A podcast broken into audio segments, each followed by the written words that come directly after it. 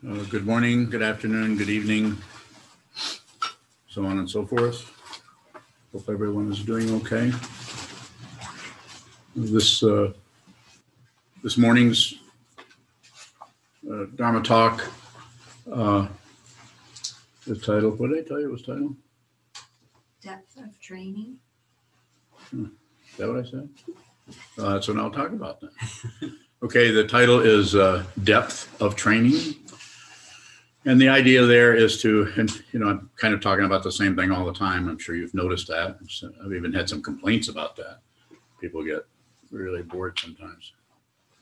I want to be entertained by Dharma talks, kind of. So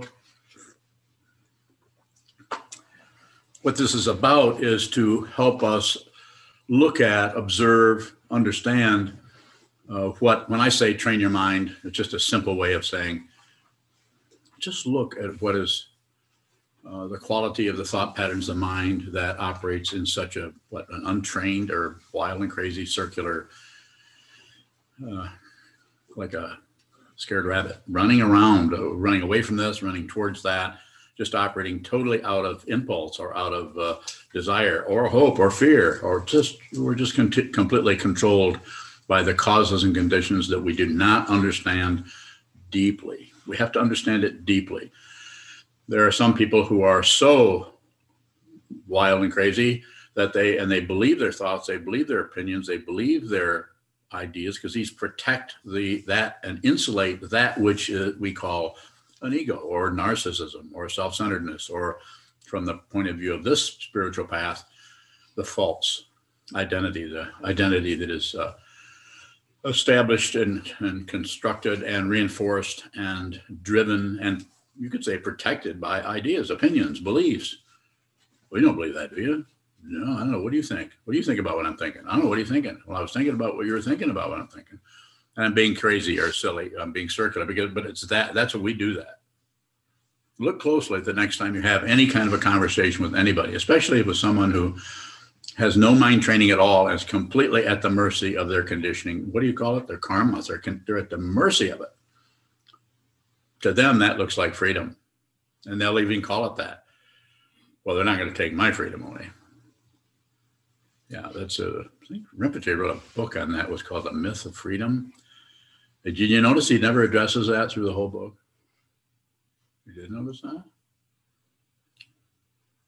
Or did he? Did he? You guys are studying it, you should know.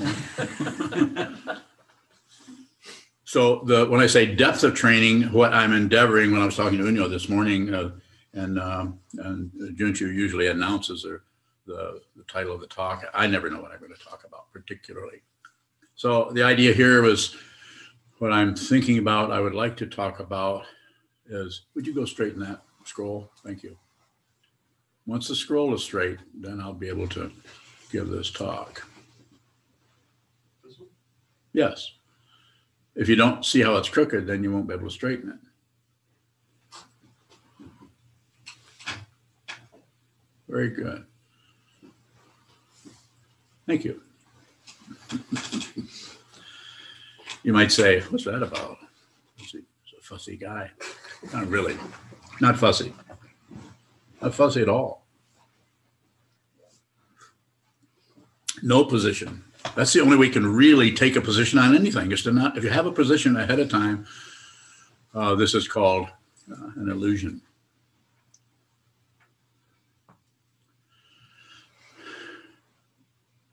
So people are trained in different ways. We're trained to how to paint a house, how to repair a bicycle, or how to change a tire on a car. These days we wouldn't do that ourselves probably, but maybe. All kinds of very materialistic ways of training, and then there are the more sophisticated ways of training, getting a degree in philosophy, or getting a degree in mathematics, or in counseling, or, you know, we have examples of all kinds of different kinds of trainings where we learn how to do something, how to apply that ties into the society, into the culture, into the economy in such a way that we have some value there, and so we operate that way. What was the title again? Title of the talk? Depth of Training. Yeah, okay, thanks. I might check in with you every now and then. Depth of training. So I'm talking about the surfacey, what do you need to finish this? How much do I need to? And there's all kinds of structures called universities, called trade schools, called third grade, called fourth grade. Fourth grade, you ever been through fourth grade? I mean, when you start multiplying stuff, that's a dangerous feeling for a 9-year-old. Where is this going to lead? Multiplication? Oh, apparently you guys didn't have the fear I had. So the fear of losing control can cause us to get a kind of training that helps us seem more secure. So what's being protected there? Why would we train? Well, we might train to make a living. Obviously, this is I'm not talking about a value judgment. I'm not talking about, say, deeper training is better. No, we need all kinds of training. We need training just in table manners. If you're going to live in a society that we call civilized, although these days I'm wondering what's going on.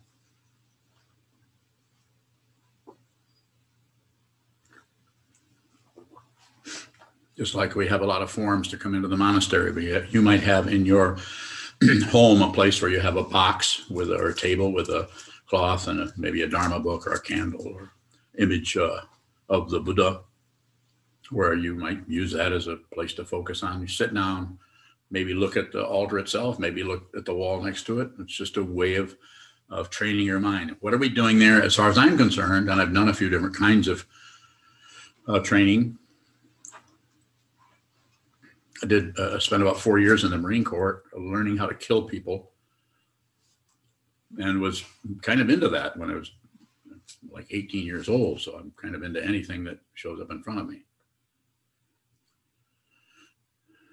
And of course, that structure goes way back, and we just assume we need armies because we got to protect ourselves from what? From other organizations that have armies that want to control. So mainly what I've been talking about is the mundane path of how to do this, how to control this, how to protect that, how to paint something, how to protect it from decay, how to preserve something so that we can eat it 3 weeks from now. There's just so many different ways, and I'm not going to go into these much anymore, other than to say the mundane practices are obvious. When we get closer and closer to a spiritual path where we're actually going to start training the mind fundamentally, then quite often what happens is people do what Trungpa Rinpoche pointed out as spiritual materialism. Simply put, using spiritual techniques, mind training techniques, to get somewhere, to have some kind of a getting somewhere idea. And Buddhism is full of this. The Paramitas, all the different provisional teachings that talk to us about the nature of the mind, the nature of confusion, the nature of clarity, the nature of nature, the nature of Buddha nature. And it breaks down into various structures, levels, concepts, and ideas, which are explained everywhere. There's just so much. When I started studying this in the 60s, there wasn't much. Alan Watts was the authority. Alan Watts and W.Y. Evans Wentz, along with Edward Conze. And now, whole libraries full of books on the Dharma, and some pretty good ones, and some of them are a little bit spinning a little bit and trying to generate some kind of validity out of what they're saying. But this path, as I understand it, is something you have to see. This is a transcendental do-it-yourself. You're actually going to do your version of it, your kitchen, your extra roll of paper towels, your linoleum you're walking across, your feet. So there's a kind of ownership that's not exactly possession, but is that you're really close to the dependent origination that shows up as a hand. It's your hand. But we tend to ignore all of that and impute that there's some kind of world that this apparent being is in. Look closely at that. How do you do that? Minimal radical. Sit down, hold still, and watch the movement. Some teachers teach generating things, and I'm not against that. That has its value also. Creation, completion practices of the Tibetans. It's interesting that there are so many people that are very reasonable people. What did that one guy say? There's good people on both sides. Yeah. I mean, I would say it differently. There isn't anything but good people, but some of them are extremely confused. So there is no evil. You might want to use that word for a while, but I wouldn't overdo that. Use it as an index, but not as a judgment. This doesn't mean don't hold people responsible for what they're doing, not going the other way and saying everything is perfect. It is perfect, but not relatively perfect. It's ultimately perfect. And if you're hooked on relativity or right and wrong, should and shouldn't, life and death, that's the big one. That's the one, that's the real stumbling block. If you think you're going to die and you think you're actually alive, which then you think you're going to die. But those are not two different things. Separated, but not fundamentally separate. It has to be seen. You have to see it yourself. So we have to start somewhere. So the way I see it, from having done this for a while, is start at the surface, and it's not some surface. It's the surface, your own surface. Sit down, hold still, and watch what you cannot cause, shall we say, or prevent from moving. And by holding everything that you can hold still, without any movement, particularly, and without any particular struggle. Like trying to hold still based on somebody standing over you with a shippei or a Japanese battering ram. But just sit down, hold still, and go. Just because you only sit for 20 minutes a day and someone else sits for 20, 30 hours a week doesn't mean they're ahead of you. That's a misunderstanding. That's ahead, behind, and it's promoted by more ancient approaches to the teachings that talk more about gradation and getting better and improving and so on.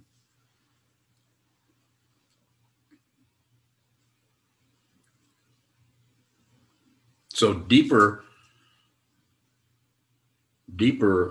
training seems to involve looking more and more deeply into whatever is arising and the space within which it is arising or occurring, and seeing the spaciousness around the phenomena, thoughts, emotions, memories, conclusions, imputations, exclusions, validations, all of those Asians coming and going, coming, they're right, it's wrong, it's good, it shouldn't be, it should be, it feels really good, I feel really good today, it's really a good meditation, really a bad. If you come to me and say, I'm having a really good meditation, I'm not impressed. I'm not saying I want you to be miserable. It's just that conclusions about meditation that's all they are. They're just abandoning what is occurring for what you think about it. Don't abandon what occurs for something else. Don't come to conclusions, which I do say that, but you might have to watch the way you keep concluding stuff. And notice, what is it that is fundamentally there? What is fundamentally happening? Train your mind. And how do you do that? See how untrained and how wild and crazy or loop-de-loop or whatever is happening in your mind stream that is. Not only on the cushion, but post-meditation also. But it's only about observing. Don't try to, if you're listening to me, then you could consider it and do whatever you want. Of course, you know that.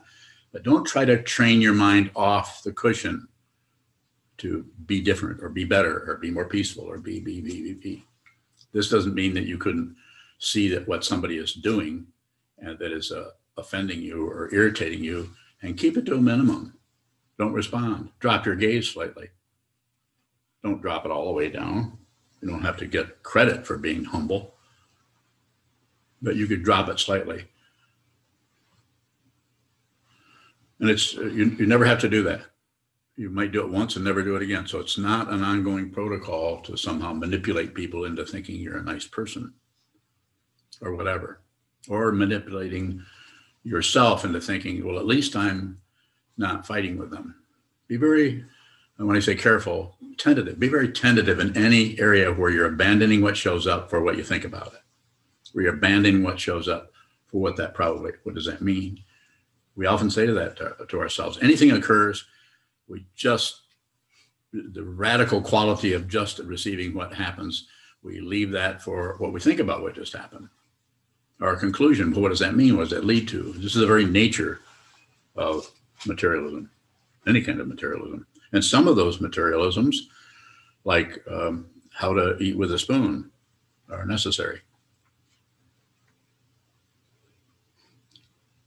So the interesting thing about this, as you, we use the word progress on the path, when you make progress on the path, there are less and less and less reference points.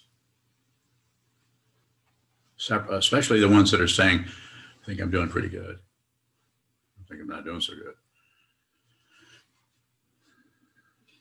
Now, like Trungpa Rinpoche says, and we mentioned what last week, talked about, you don't get rid of ego, you just keep looking at it and looking at it. You wear it out because you don't re-soul it, you don't refurbish it, you don't rebuild it, you just wear it out. And I don't know if it could be said that you actually wear it out so much as you continue to look at that situation and see that it's coming apart, it's coming apart. And we tend to panic when we start to lose the reference points, that the stitching and the soul and the leather, however you want to use the image, starts to come up and be more and more transparent, translucent, trans. It's difficult, especially when we see that it's not actually a depth so much. That's a relative thing. So it's not a deeper training particularly. It's something is happening there, but it's more like it's something that's more difficult to describe without describing it in a way that is conclusive. That's why you hear words like suchness and tathagatagarbha. We go into words that, you know, even people who speak Sanskrit don't really understand what that is because of it branches out in so many different directions. Tatata, thusness, or the, what was it? Thusness, what is thusness? Thisness, thusness, thatness, theness. Some way to take language and shape it in such a way that it actually goes into an area that tells us what this is ultimately. Ultimately, if you see ultimacy, you don't see anything. If you understand ultimacy, nothing happens. I'm not being silly here. I'm not saying that things don't happen, but they're happening relatively. This gets its meaning from when it's not happening, when it's over here on the Copacabana.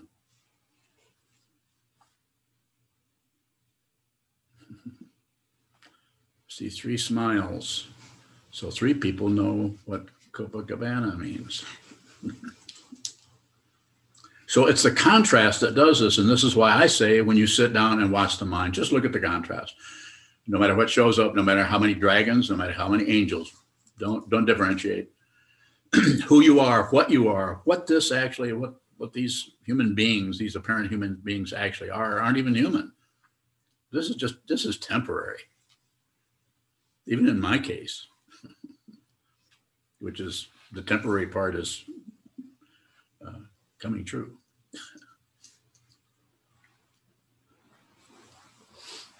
Because this is why it's so important to deepen that. And for each person, that's going to be different. Some people are just going to meditate a little bit and meditate a lot.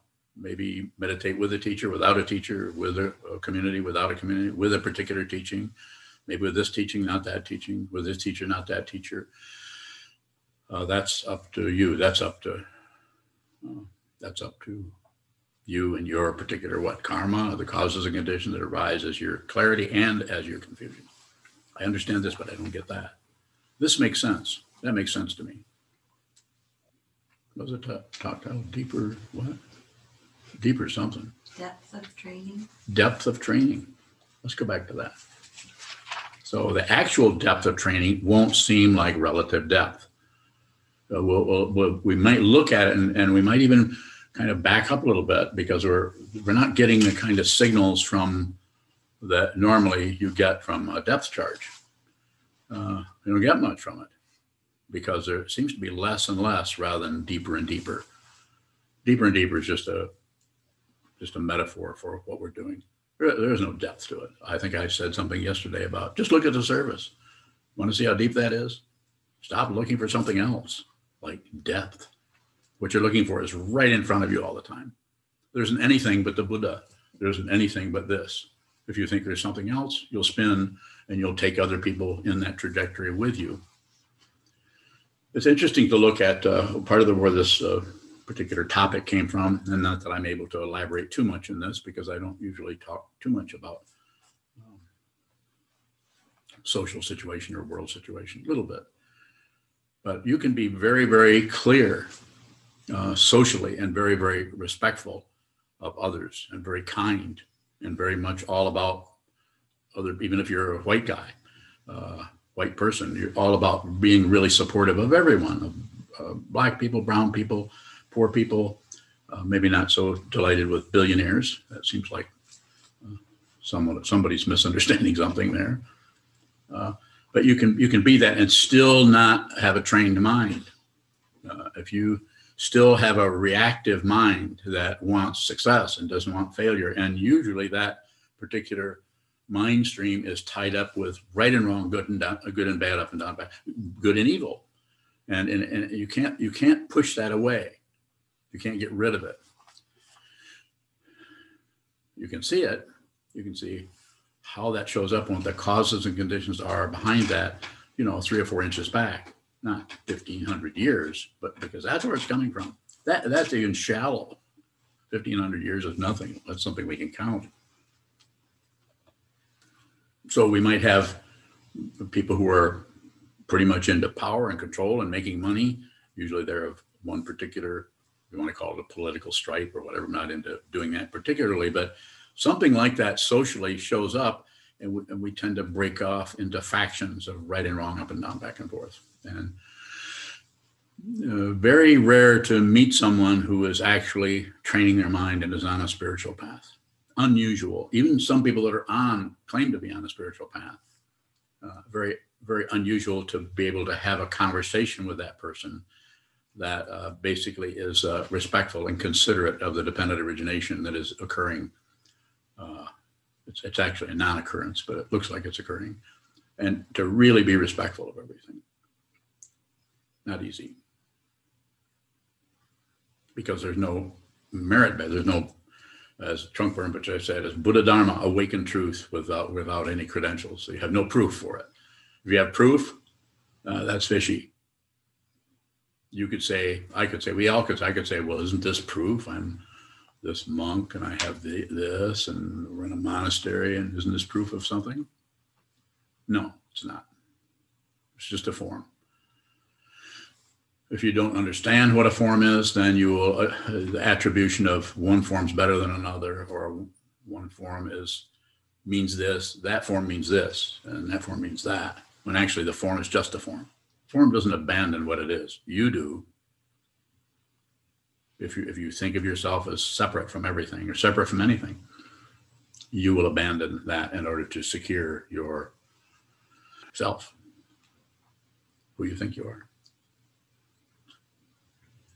So I don't know of a way other than the traditional way of the spiritual path, as people eventually see that the relative approach just doesn't work, no matter who your doctor is, who your therapist is, who your psychiatrist is, what your activity is, how much golf you play, how much you run, how much you jog, how much exercise, how much yoga you do, how much meditation you do, how many hours you've actually studied under whomever, Jon Kabat-Zinn, Thich Nhat Hanh, Dalai Lama, His Holiness the 17th,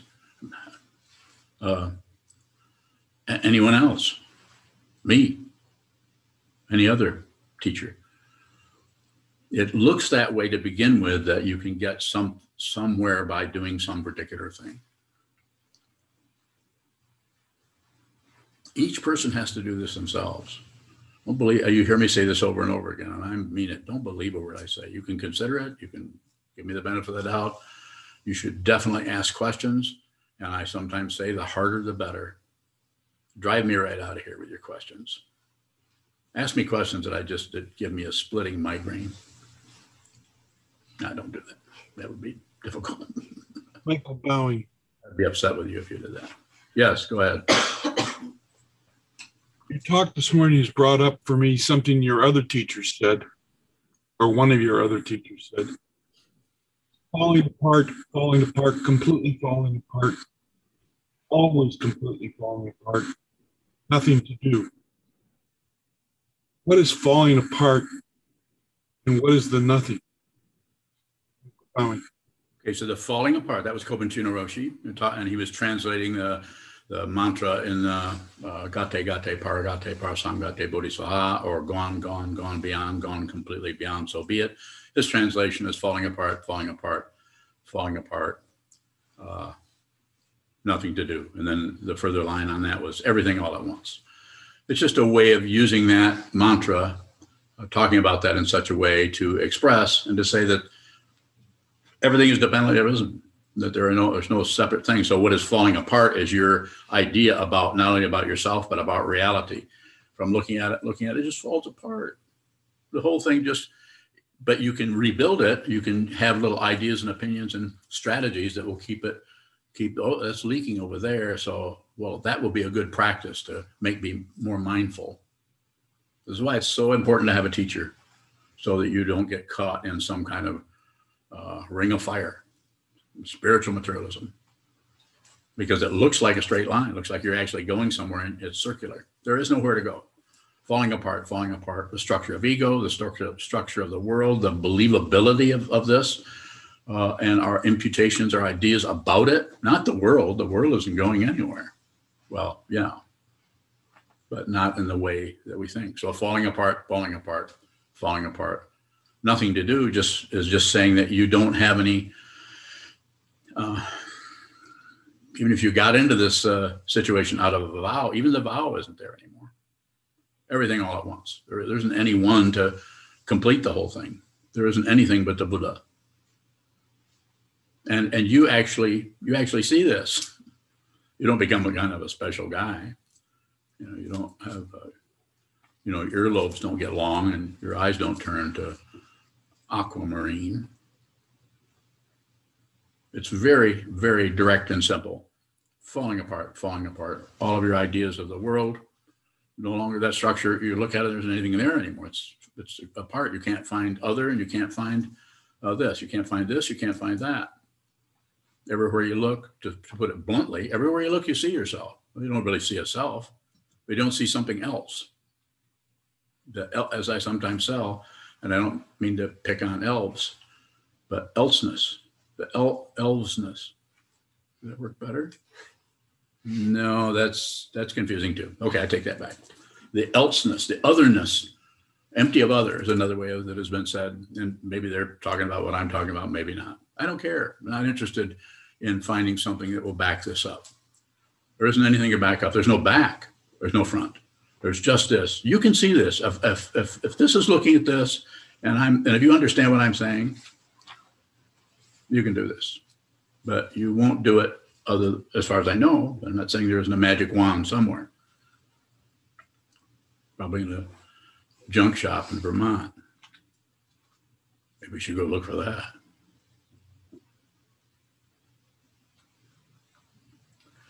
Junchu. A couple of questions from YouTube. Go ahead. First from Shane in Virginia. I don't want to listen to Shane. Go ahead. What's Shane's question? Come on, Shane. What is it? For people who are, quote, set in their ways. Like you, Shane? Does it make it more difficult for openness to occur? Openness doesn't occur. Openness is always the case. It's the hope and fear that people have, the shutting down that closes it off. There isn't anything but openness. Openness is a relative statement about something that fundamentally isn't even open, because there isn't anything for it to close. We talk about it as openness. We just talk about ourselves being more open. That's just bullshit. I'm not saying it shouldn't show up some way, relationship-wise, possibly some description, but people tend to hang on to that and then try to get themselves to be more open or get somebody else to be, or use that. You should be more open. Why are you more open? The very best thing that you can do, Shane, or anybody, or I can do, or anybody can do, is train your mind to see clearly so you don't get what this is from anybody else. You might need somebody to point. You might need the teacher to point. You might need the Sangha to point. You might need the teachings, the ultimate teachings, the provisional teachings, or something might need to say, you need to look here. And that's why we have a wall. Sit down, hold still, minimal. Make it very, very minimal. Watch what moves until nothing moves, or just keep watching it more. Question from Vishal's mom. Wait. Vishal. He's in San Jose. Oh, Vishal. Is your mom? So what's Vishal's mom's name? I don't know. So she's sitting there and saying, ask him this. What's your favorite color? Go ahead. I won't be disrespectful anymore. Go ahead, Vishal's mom. Are people who are being living statues or living mannequins in the streets of Europe doing shikantaza? I don't know. People are holding very still. I think you could have 15 people all doing something that looked like the same thing. And since causes and conditions that arise as any given person's karma, just like 15 people all doing shikantaza in a zendo. One person is dealing with the actual raw, rough, ragged edges around the condensation coming out of fear of a self, someone who can get somewhere. And someone else is just coming apart, falling apart. That person might have to fall apart for 20 or 30 years. So I would say, I don't know, but probably not. Just because even two people who are twins might look alike and so on, but they start to go off in different directions. Sometimes they deliberately get away from each other because they don't like looking in mirrors. Her name is Anita. Hey, Anita. How's it going? Has anybody else heard about those statues in Europe? Yeah. How many are there? A bunch. How many is a bunch? Like a variable quatrain, huh? Yeah. Variable number. Mm-hmm. Don, turn it, Don. So yes. When you're bowing, you said you spent 4 years in the Marine Corps learning how to kill people. Yes. What are we learning in on the spiritual path? What are we training for? We are studying, we're learning. If it's the Buddhist path, we are learning to see what is fundamentally true. And it seems to fall in line with what the Buddha taught 2,500 years ago. Everything is dependently risen. There's no separate beings anywhere, yes. When you bow, is it possible then on the spiritual path that we could learn to kill people? Probably. I don't know if it would be a spiritual path. I mean, someone could use that. And there's different, the thing that when Trungpa Rinpoche was training, for 20 years, I was a Dorje Kasung or a Vajra guard. I did not like that, but I did it because my teacher thought I should do it. So I did, but I did not like it because I don't like any of that military stuff. And I came out of 4 years in the Marine Corps and 10 years later got involved in that. But I never had a chance to talk to him about it. I thought it was not a good idea to show up as some kind of military situation. Not good. But then again, I didn't talk to him about it. So maybe he thought, well, look at it this way. I doubt if he was interested in what I had to say about it. But I did it, and I limited my time. I'm going to do it for so long, and then I'm not going to do it anymore. So I need to know what it is that he's saying, because it's about awareness, not about right and wrong, up and down, back and forth, control and no control. Yes. When you're bowing, sometimes you say you may have to kill somebody. Yeah. So how does that fit with the spiritual path?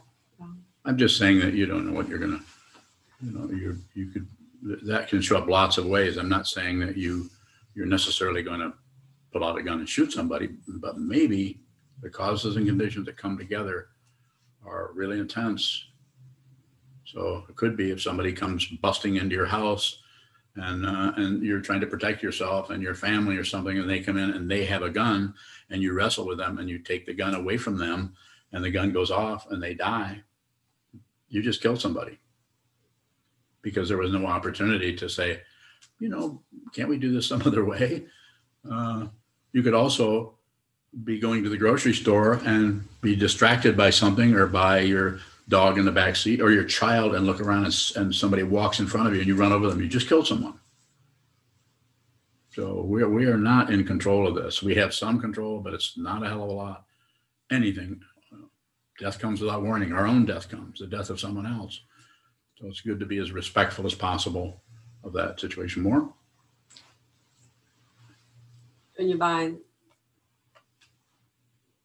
is there a way on the spiritual path to prepare for those types of situations? Yeah, that may seem like train your mind so that whatever occurs, you don't agree, passion, you don't disagree, aggression, and you don't turn away, ignorance. Those are the simple way of talking about it. And depending on the causes and conditions that arise as your conditioning, how you feel, how people treated you when you were in the 4th grade, or any other time, or how your parents treated you, or how a coworker or a former mate or the mate you have today. Those are dependently arisen. There's no, it's an incredible illusion that there are actual personalities that are giving you difficulty or another personality that is giving you support. Those are dependently arisen. Nobody gets to the blame or credit for anything, but everyone is responsible. When I say responsible, it's not that you're to blame, but you need to respond to everything that is happening. Don't miss anything if you can help it. This doesn't mean lock down on anything. A lot of room for questions in that area. I'm quite happy in open space, even though it's not particularly open. Go ahead. You mentioned training off the cushion or not training off the cushion. It seems like that shows up for me a lot. Is there anything I can do with that to work with it in support of my mind training? So it will, if you're doing a lot of sitting practice, which I know you do a lot, you're doing what, 20 hours a week anyway, maybe more, somewhere in that area. And that's sitting down, looking at the wall. Maybe some of it is sutra chanting, I don't know, but somewhere in that area. That's a lot. That's more than most people are doing. Your average Cocoa Puffs bear is not doing that. But even that's no guarantee. You you can't really look for, is this working? That's why the Buddha, the Dharma, the Sangha, the teaching person, what is being taught, everything is dependent. There isn't nothing come from its own side.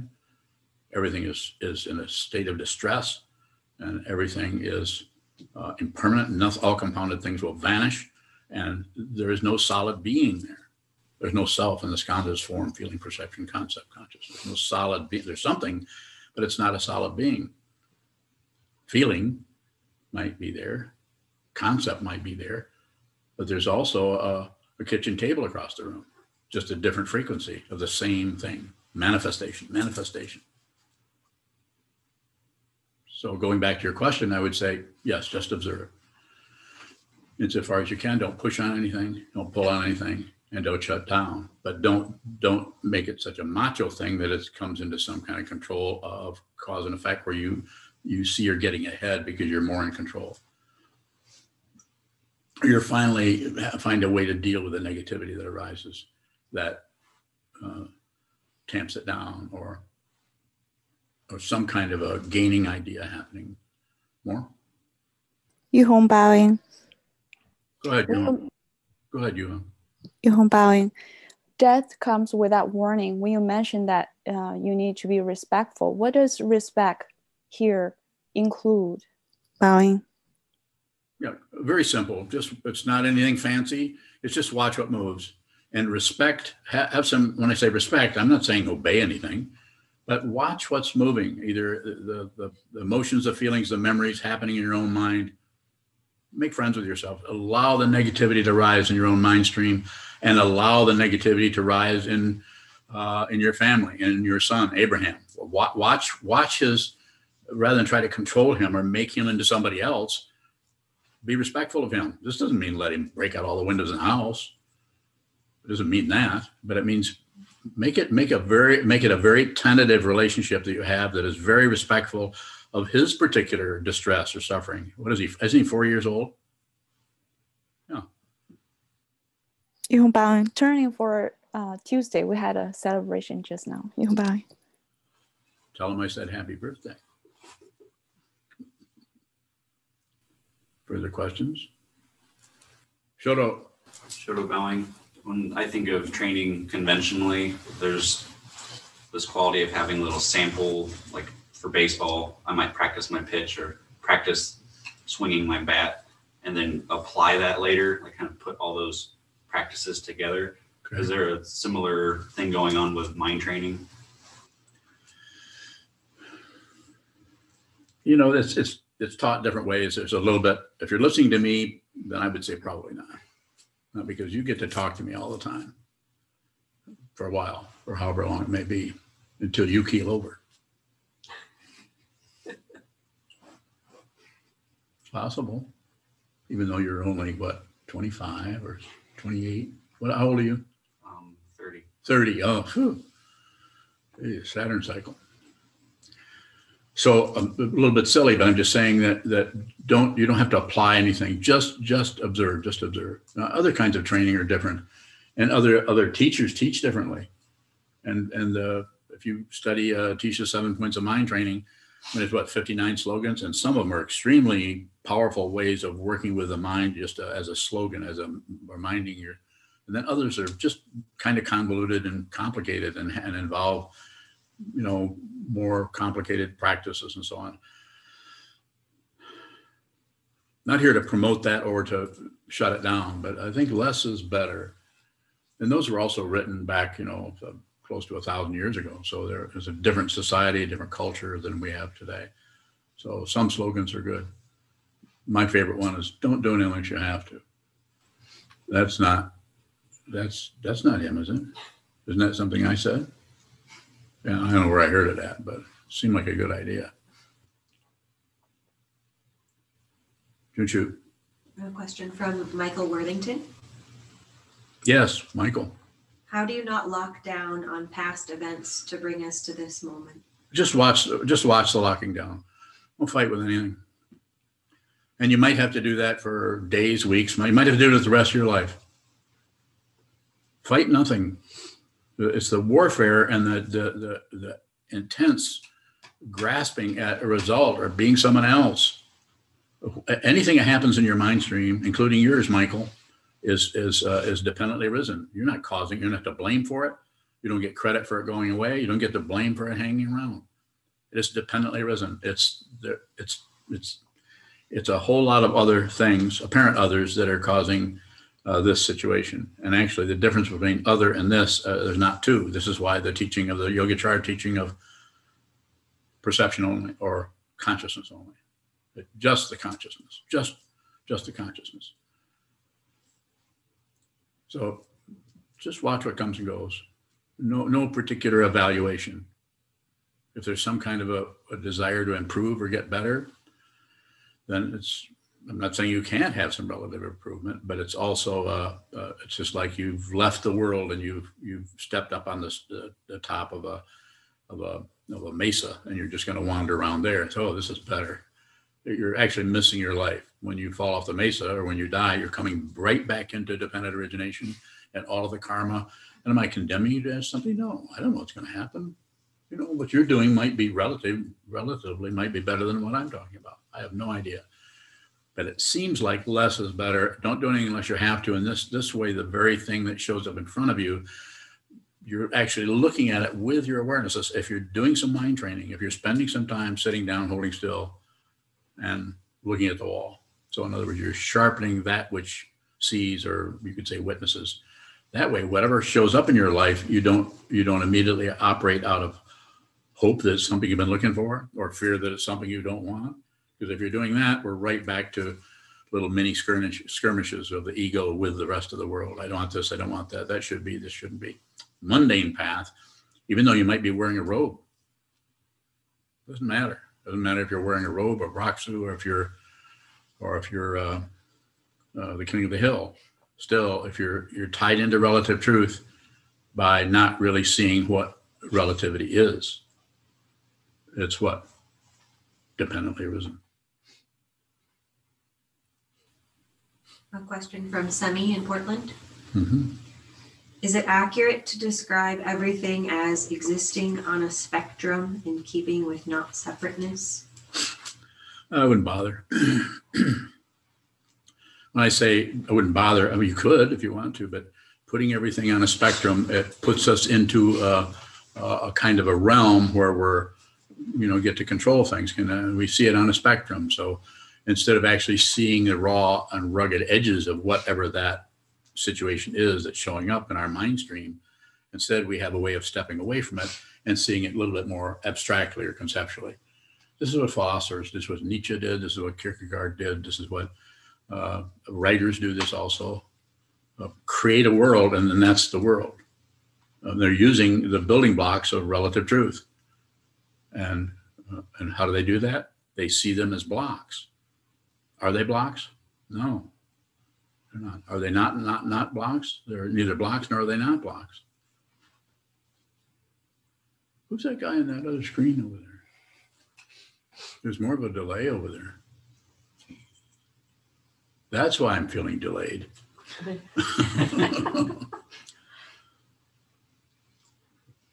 Further questions? Yuhong Baoing, you said when you look at others, yourself, there's no separation. Does that mean that try to understand in their shoes, in their circumstances? What does that really mean, Baoing? Maybe a little bit of that, walk a mile in my moccasins kind of thing. So maybe a little bit of that, but that's more of a relative kind of thing. Like I'm doing pretty good, but I'm going to imagine what it's like to live your miserable life. Yeah. Yeah, that would be terrible. I feel really sorry for you. We're not talking about pity. We're not talking about feeling sorry for somebody. We're not even talking about compassion. Compassion has no compassionator. Compassion is not an emotion. If you think it's an emotion, then it kind of goes down into the feeling sympathy or feeling the relative kind of stuff where we haven't done anything. We just I'm really sorry to hear that. It's not that you shouldn't have that. We have it all the time. Everybody has it. It's not wrong, but it's not compassion. So just insofar as you can, just watch what comes and goes in the mind stream without grasping, without rejecting, and without shutting down. And the process of doing that is watching, seeing, witnessing, being with how much you grasp, how much you shut down. How much we push and put to actually see the mechanics of the ego mind, of the self-centered mind, of the hope and fear mind. So all I do is I say, don't do anything unless you have to. And immediately or slowly, you start to see that there's things I'm doing. I really wouldn't have to do that, but I'm doing them anyway. So why am I doing that? You could look at it. You might continue to do it and not know why you're doing it. So it's not about doing something right.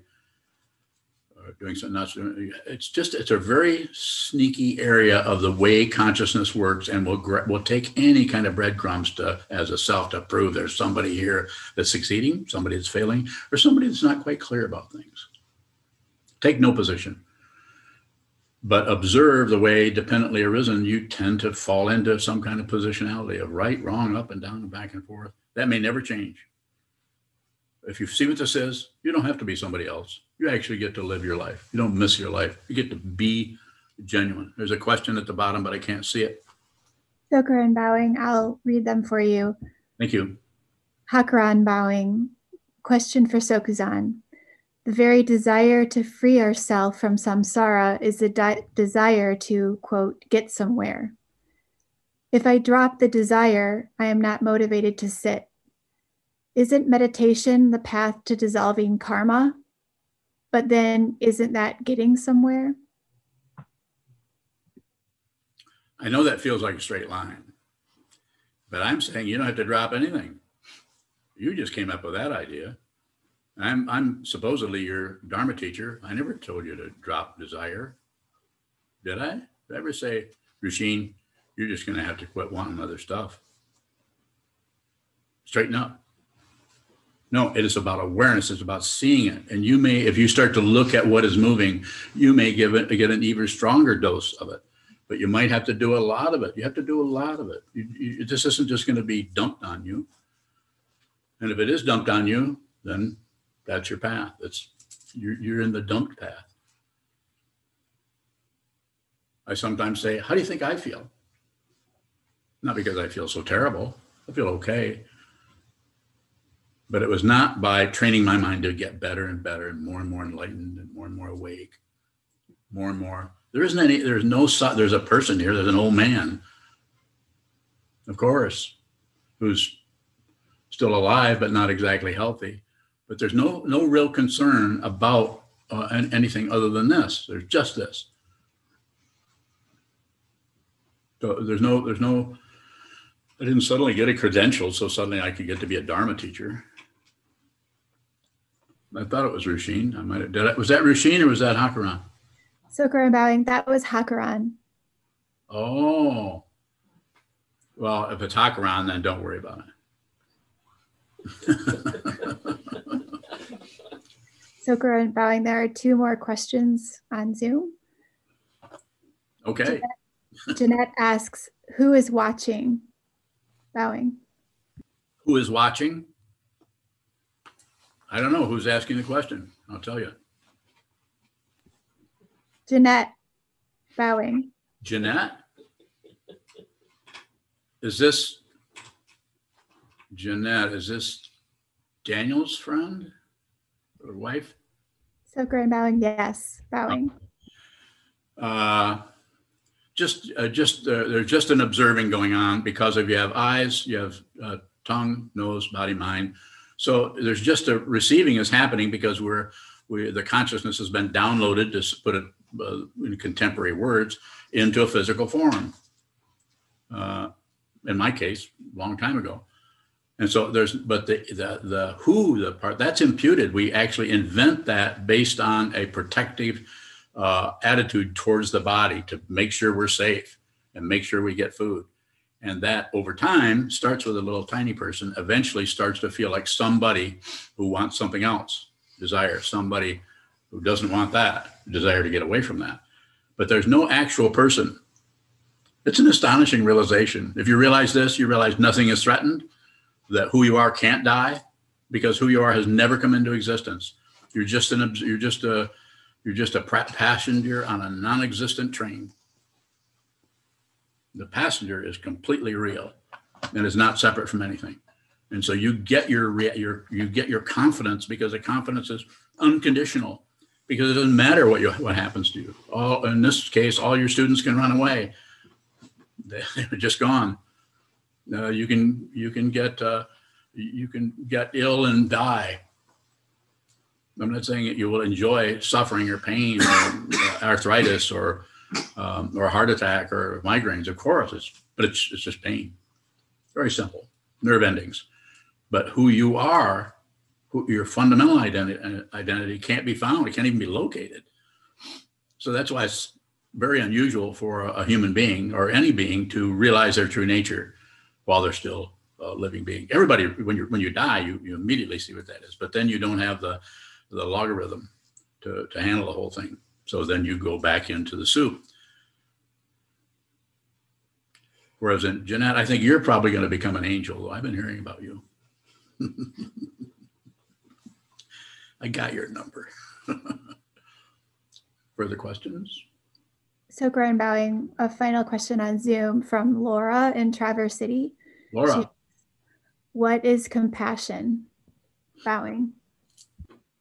Compassion is a way of talking about wisdom that can have an emotional dynamic to it, because we're still a human form here, but it's just not separating from anything, not going away to see when someone is separating them from you, separating from the Buddha, separating congealing into some kind of a being who is taking their nerve endings really personal, and you see that's happening, then you feel you would like to help them, but you can't do it without their permission. Their karma may not be such that they'll even hear what you're saying. You see, maybe the only thing you can say is, I'm sorry to see that you're having such a rough time. You may break down and weep with them. You may not. You may look at them and say, straighten up. You may walk away and from the way it appears to others, may be ignoring them. Other people may think, because you see what this is fundamentally. You see what it is fundamentally. There isn't anything else but this. And you see it. So therefore, if any kind of relative action of somebody walking around or being kind to this person or being ignoring this person, that happens out of dependent origination. You are no longer, there is no boss. There is no authority. If you think there is, then you'll feel like sometimes you're right, sometimes you're wrong, sometimes you can follow this person, sometimes you can't.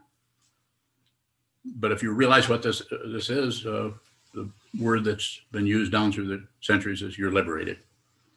And what are you liberated? You're liberated from the illusion of being someone, of being separate being, or being put upon, or being threatened. Nothing is threatened.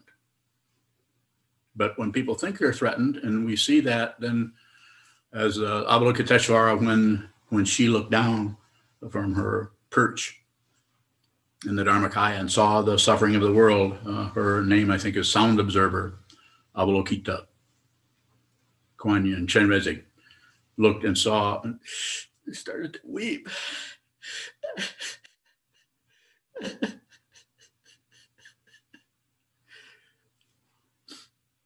Tears of a white Tara over here, this shrine or this altar, and a green Tara came out, just a way of talking about it to help give people some kind of a structure that is not theistic, but operates in terms of a deity. Your own mind, wisdom mind, can be worked with in the form that is called deity yoga, or not. Or you can just, whatever shows up, meet it where it's at. Don't object to it. Don't agree with it. Don't look away.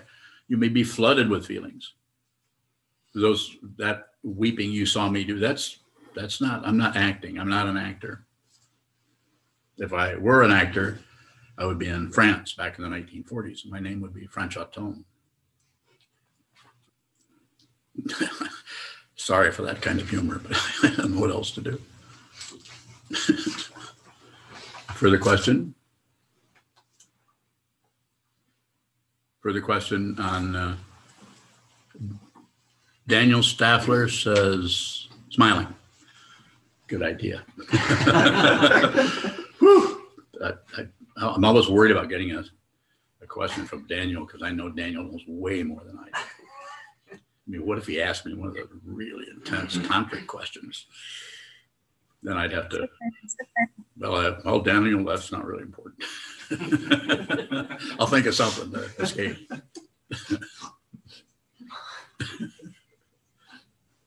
Yes. Go ahead, Don. How do we explore the texture of the surface without falling into the depth? Just watch yourself fall. Maintain nothing.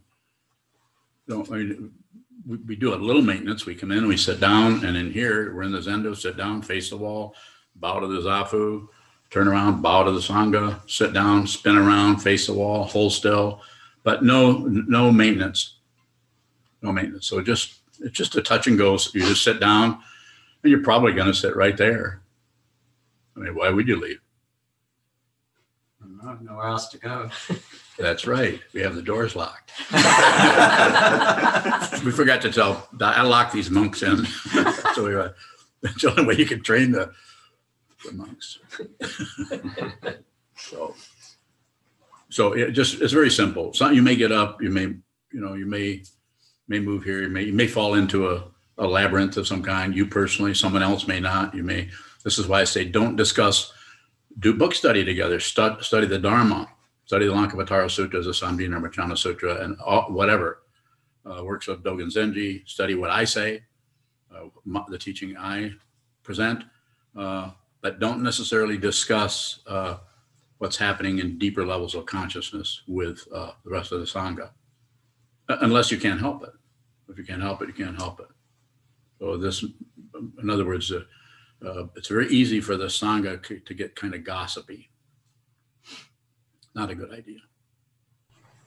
So Grandpa, final question in the chat box. Thank you.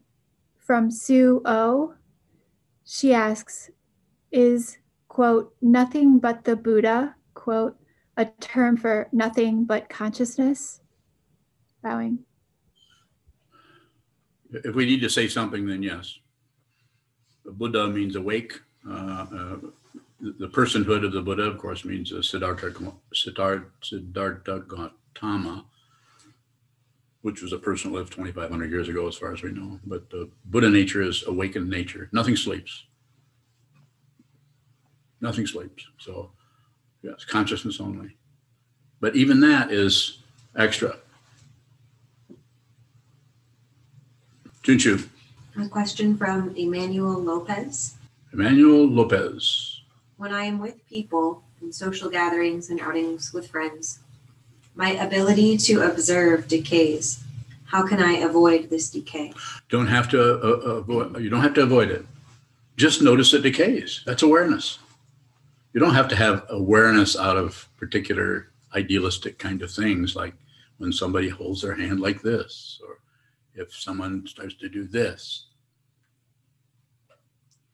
You don't have to. There's no instruction. Be very aware of everything. No, be aware of it decaying. That's a powerful awareness. That's beginning to show you the very structure of ego. If you look at ego, it starts to decay. Don't give yourself a credential or a demerit for any. Add, don't subtract, don't divide. Do no math at all. Except for. There's a couple of things you can add up, but most things don't add. Don't do anything with it. I'm not giving you a credential particularly, but I'm saying there's nothing to maintain. You don't have to maintain if you're maintaining your awareness. This is a form of materialism. If somebody's doing that and practicing that way, I'm not against that. They should go ahead and do it, whatever they want to do, especially if they have a teacher that's telling them to do that.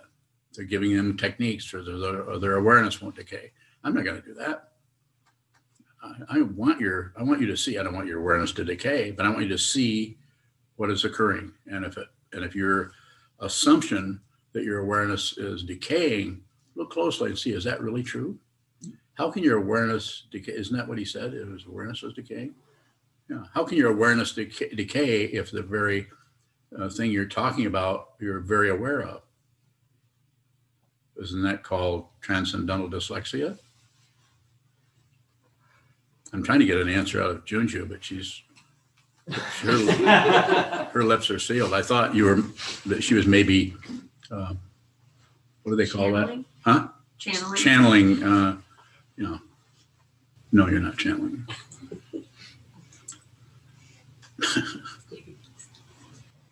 Are there any other questions? Kevin Bowing. Yes, Kevin.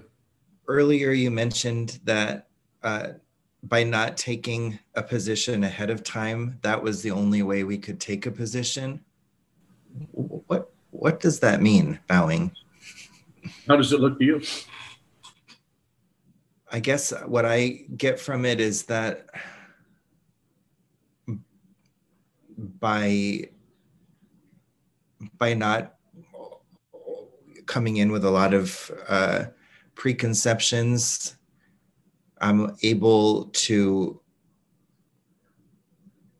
take whatever, I guess it's another way, maybe another way of saying don't do anything unless you have to, that the positionality that I do come to is out of awareness rather than a policy.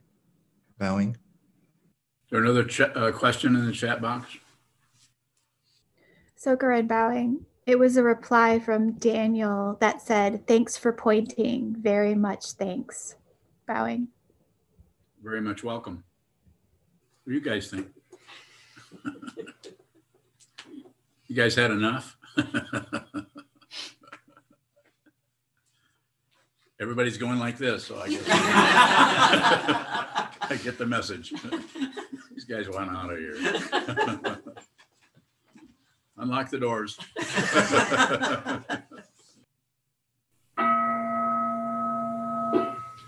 Make madness penetrate into all places so that we and every sentient being together can realize the Buddha's way. Jiro San Chi Shiku Jiro San Moko San Moko Jaorobi. The 10 directions, the 3 worlds, all Buddhas, all venerable ones, Bodhisattvas, Mahasattvas, the great Prajna, Paramita.